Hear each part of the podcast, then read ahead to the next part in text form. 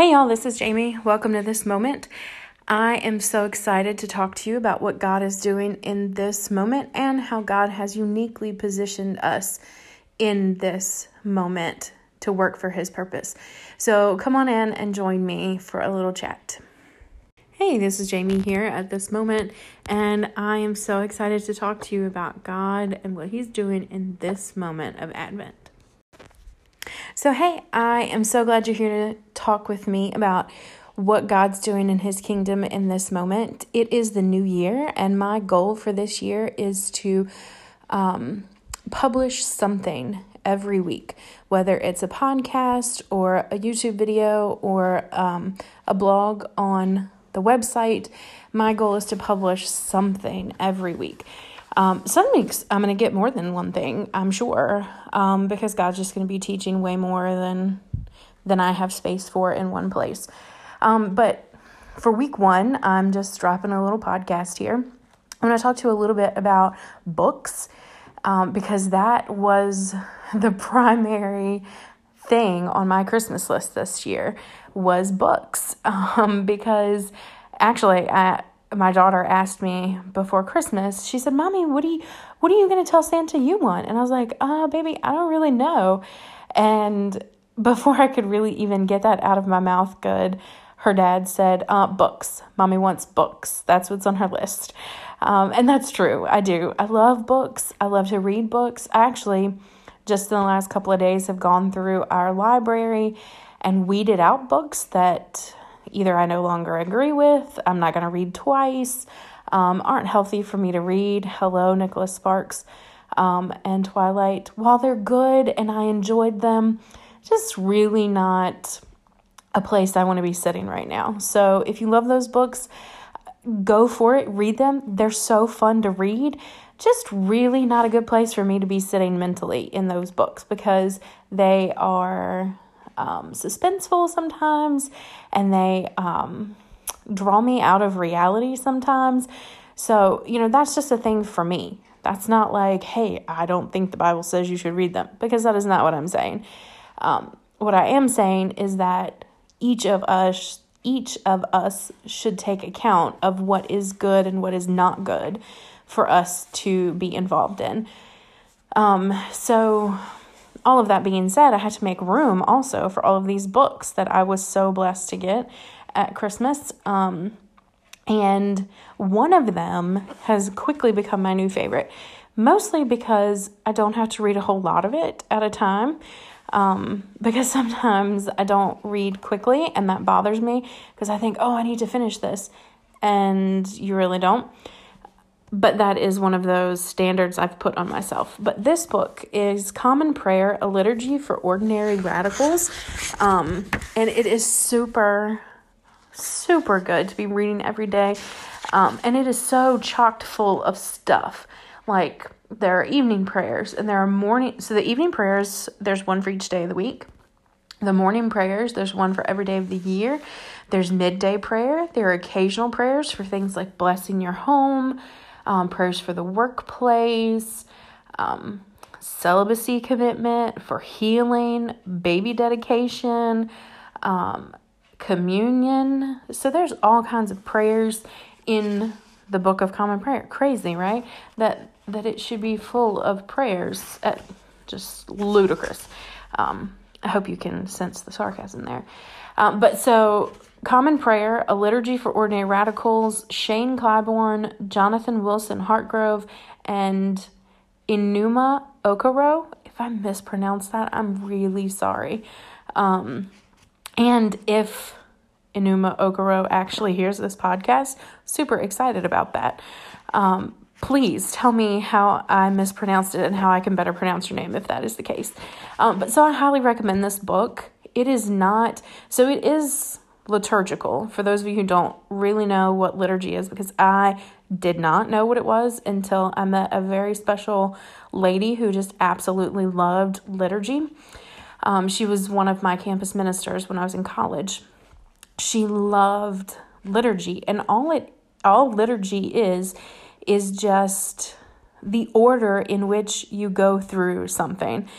And um, we have a liturgy for worship. Like, even if you're not in a very liturgical church, like let's say the Catholic tradition, um, they have a lot of liturgy. There are a lot of repeated prayers, things that um, you know, you stand up, you sit down. Here's when we take communion. Here's the prayer we say for communion. Here are the prayers you say when you come in. Here's the prayer you say when you leave. So that's very liturgical. Um, but even in like the Southern Baptist church that I grew up in, there's still liturgy. Like we come in, there's a welcome and announcements well, even before that, there's a call to worship song that the choir sings. There's welcome and announcements. There's a song that everyone in the congregation sings. Then there's more you know, scripture reading. And so there's liturgy. There's an order in which things happen. And if you don't think your church has a liturgy, check out the bulletins from the past four weeks and see how similar they are. I bet the person who prints your bulletin doesn't have to do a whole lot of work once they've set up that template because there's a liturgy, there's an order. That's all it means. So the Book of Common Prayer is a way for all of us to order worship together across denominations. So in the very beginning of this book, there's a statement that I just it blew my mind. Um, and it said by one count there were more than 38,000 Christian denominations. Like, that's not different churches, y'all. That's different denominations. We're talking Baptist, Methodist, uh, Greek, Russian, Siberian Orthodox, Roman Catholic, Anglican, Reformed, Presbyterian, Baptist, Anabaptist, African Methodist, Episcopal, Pentecostal, like Quakers. Th- these are all Christian traditions, but they're different denominations. That's a lot of division, y'all. That is one of the main reasons that a lot of Christians look in, uh, non Christians, excuse me, a lot of non Christians look into Christianity and say they can't even agree with each other. How are they going to help me? And this type of book, this book of common prayer, and there are lots of different ones. There's one that's very, very old. Um, this is very similar, um, but it's a way for everyone in the same faith all of us who believe that Jesus died for us, rose from the dead, so that we could live with God forever.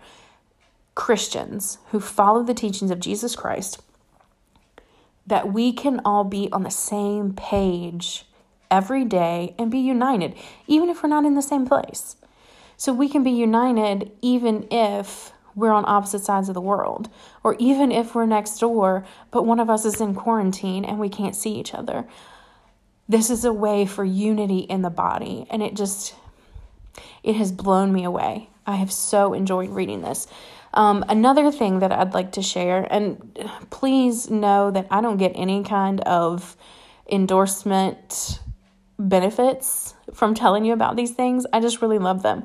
Um, so I want to tell you about an app because I really like to tell you about the apps that I enjoy. And one of them is the Bible Project. Like, it's a new app. The Bible Project has been around for about seven years, I think, is what I was reading. Uh, but the app is new. The website is crazy awesome. The podcasts are so informative. Their illustrations are so easy to follow. Um, and their thoughts and discussion and discourse on the things of Christ are so heartfelt and so informative at the same time. Like these people love Jesus and they love for other people to understand what Jesus was saying. Um, so, if you're looking for a new Bible app, if you're looking for a place to really study the Word, a place that's going to break down parts of the Bible in a way that are really easy to understand, I totally recommend the Bible Project. They are so great. Um, but in getting these books, this year, at the beginning of the year here, um, I, I have gotten to sit in so much theology and so many thoughts on Jesus and so many thoughts on the Word and who God is and who Jesus is. And I am just so looking forward to sharing so many of those things with you this year. Um, I look forward to some guests this year on the podcast. Um, I am super looking forward to um, having other people come on here and talk to you about what they believe and how they're living that out in this moment in their life. Um, so, really, I just I pray you'll stick around for that this year. But in this moment in my life, this is what God is teaching me. So, here where we live, um, last Friday, it was 80 degrees. Okay, we're talking New Year's Day, 80 degrees. My girls were outside in shorts and t shirts because it was just so hot. Um, Sunday night, maybe that was Saturday that the girls were doing that. No, I can't even remember, but it was either Friday or Saturday. Um, but then Sunday night, it snowed and snowed and snowed and snowed. Like I when the forecast said it was going to snow, I was like, meh, it might be a few flurries. I'm not worried about it. They're going to go to school on Monday. Um, yeah, they didn't. There was so much snow, and there it had rained before that, so there was ice with the snow, and it was just a mess. But it was beautiful. And the thing that God was showing me is just that, like the snow, God is so unexpected. Like, we can try and predict what God's going to do, and we can try and predict what would be in His will. Um, and that's a whole nother topic. Um, I could totally point you towards the Voxology podcast to listen to something on that. Um, but we could make all these predictions and we can think we know God's mind, but really we don't. God is unexpected and He works in unexpected ways and He does things that are unexpected, just like snow, three days worth of no school snow, y'all. And I know that's not a lot for some of you.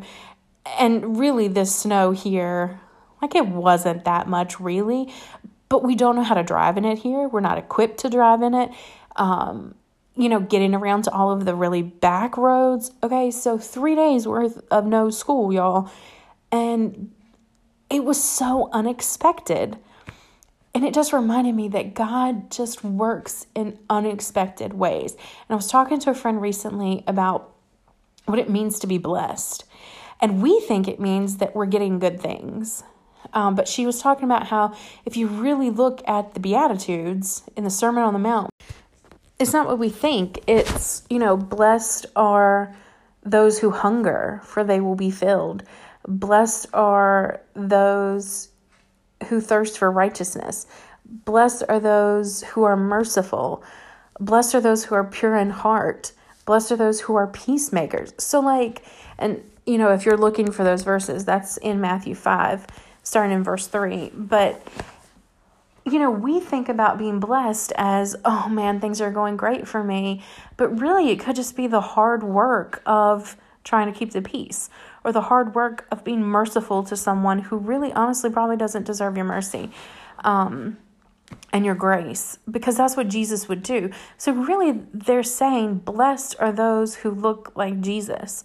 Blessed are those who are acting like Jesus and putting other people first instead of ourselves. So, you know, that's the like backwards world of God's kingdom where the first shall be last and the last shall be first. And that God is so unexpected, just like snow after 80 degree weather. Um, and I just, it's really been sitting on my heart a lot just how unexpectedly God works. Um, it's it's been a hard year already um, in some ways for us, just because of life. Man, life is hard, and trying to juggle life and trying to take care of a home and take care of children and take care of pets and you know take care of a marriage and to like see family and you know those things are hard good hard work um, that's what my campus minister used to always say about marriage it's good hard work and i think that's true of just about anything that is worth doing um, is that it's good hard work. Um, and I think in God's crazy, backwards, upside down world that is his kingdom, it's the unexpected hard things that a lot of times produce the most fruit in us. It's the things that stretch us and challenge us. Um, like trying to figure out how to entertain two kids on three snow days when it is way too cold to go back outside still. And I really don't have the bandwidth to take them outside for very long anyway. Um, like that's that's the unexpected stuff that I think God uses to stretch us and grow us and bless us. You know, if we're really reading those verses, and shout out to my friend Sarah because that is all her idea and not me. Um, that came from a conversation with her, and I just wanted to share it with you because I really enjoyed that conversation. Um, but I just, my prayer for you is that in the coming days and weeks and months of 2022, that you would be able to find the unexpected blessings that God is giving you that often look hard but are really producing much, much fruit. Um, so I pray for us all to have a fruitful year. And my prayer is that you will come back and listen to the things God is teaching me and share what God is teaching you. Drop it in the comments. Jump on over to the website at thecistern.net and drop me a line, send me an email. I look so forward to hearing about what God is doing in your moments too. So, Happy New Year and God bless. And I pray that you are blessed by this so that you can be a blessing to someone else. Have a great day, guys. I love you, and I'll talk to you soon.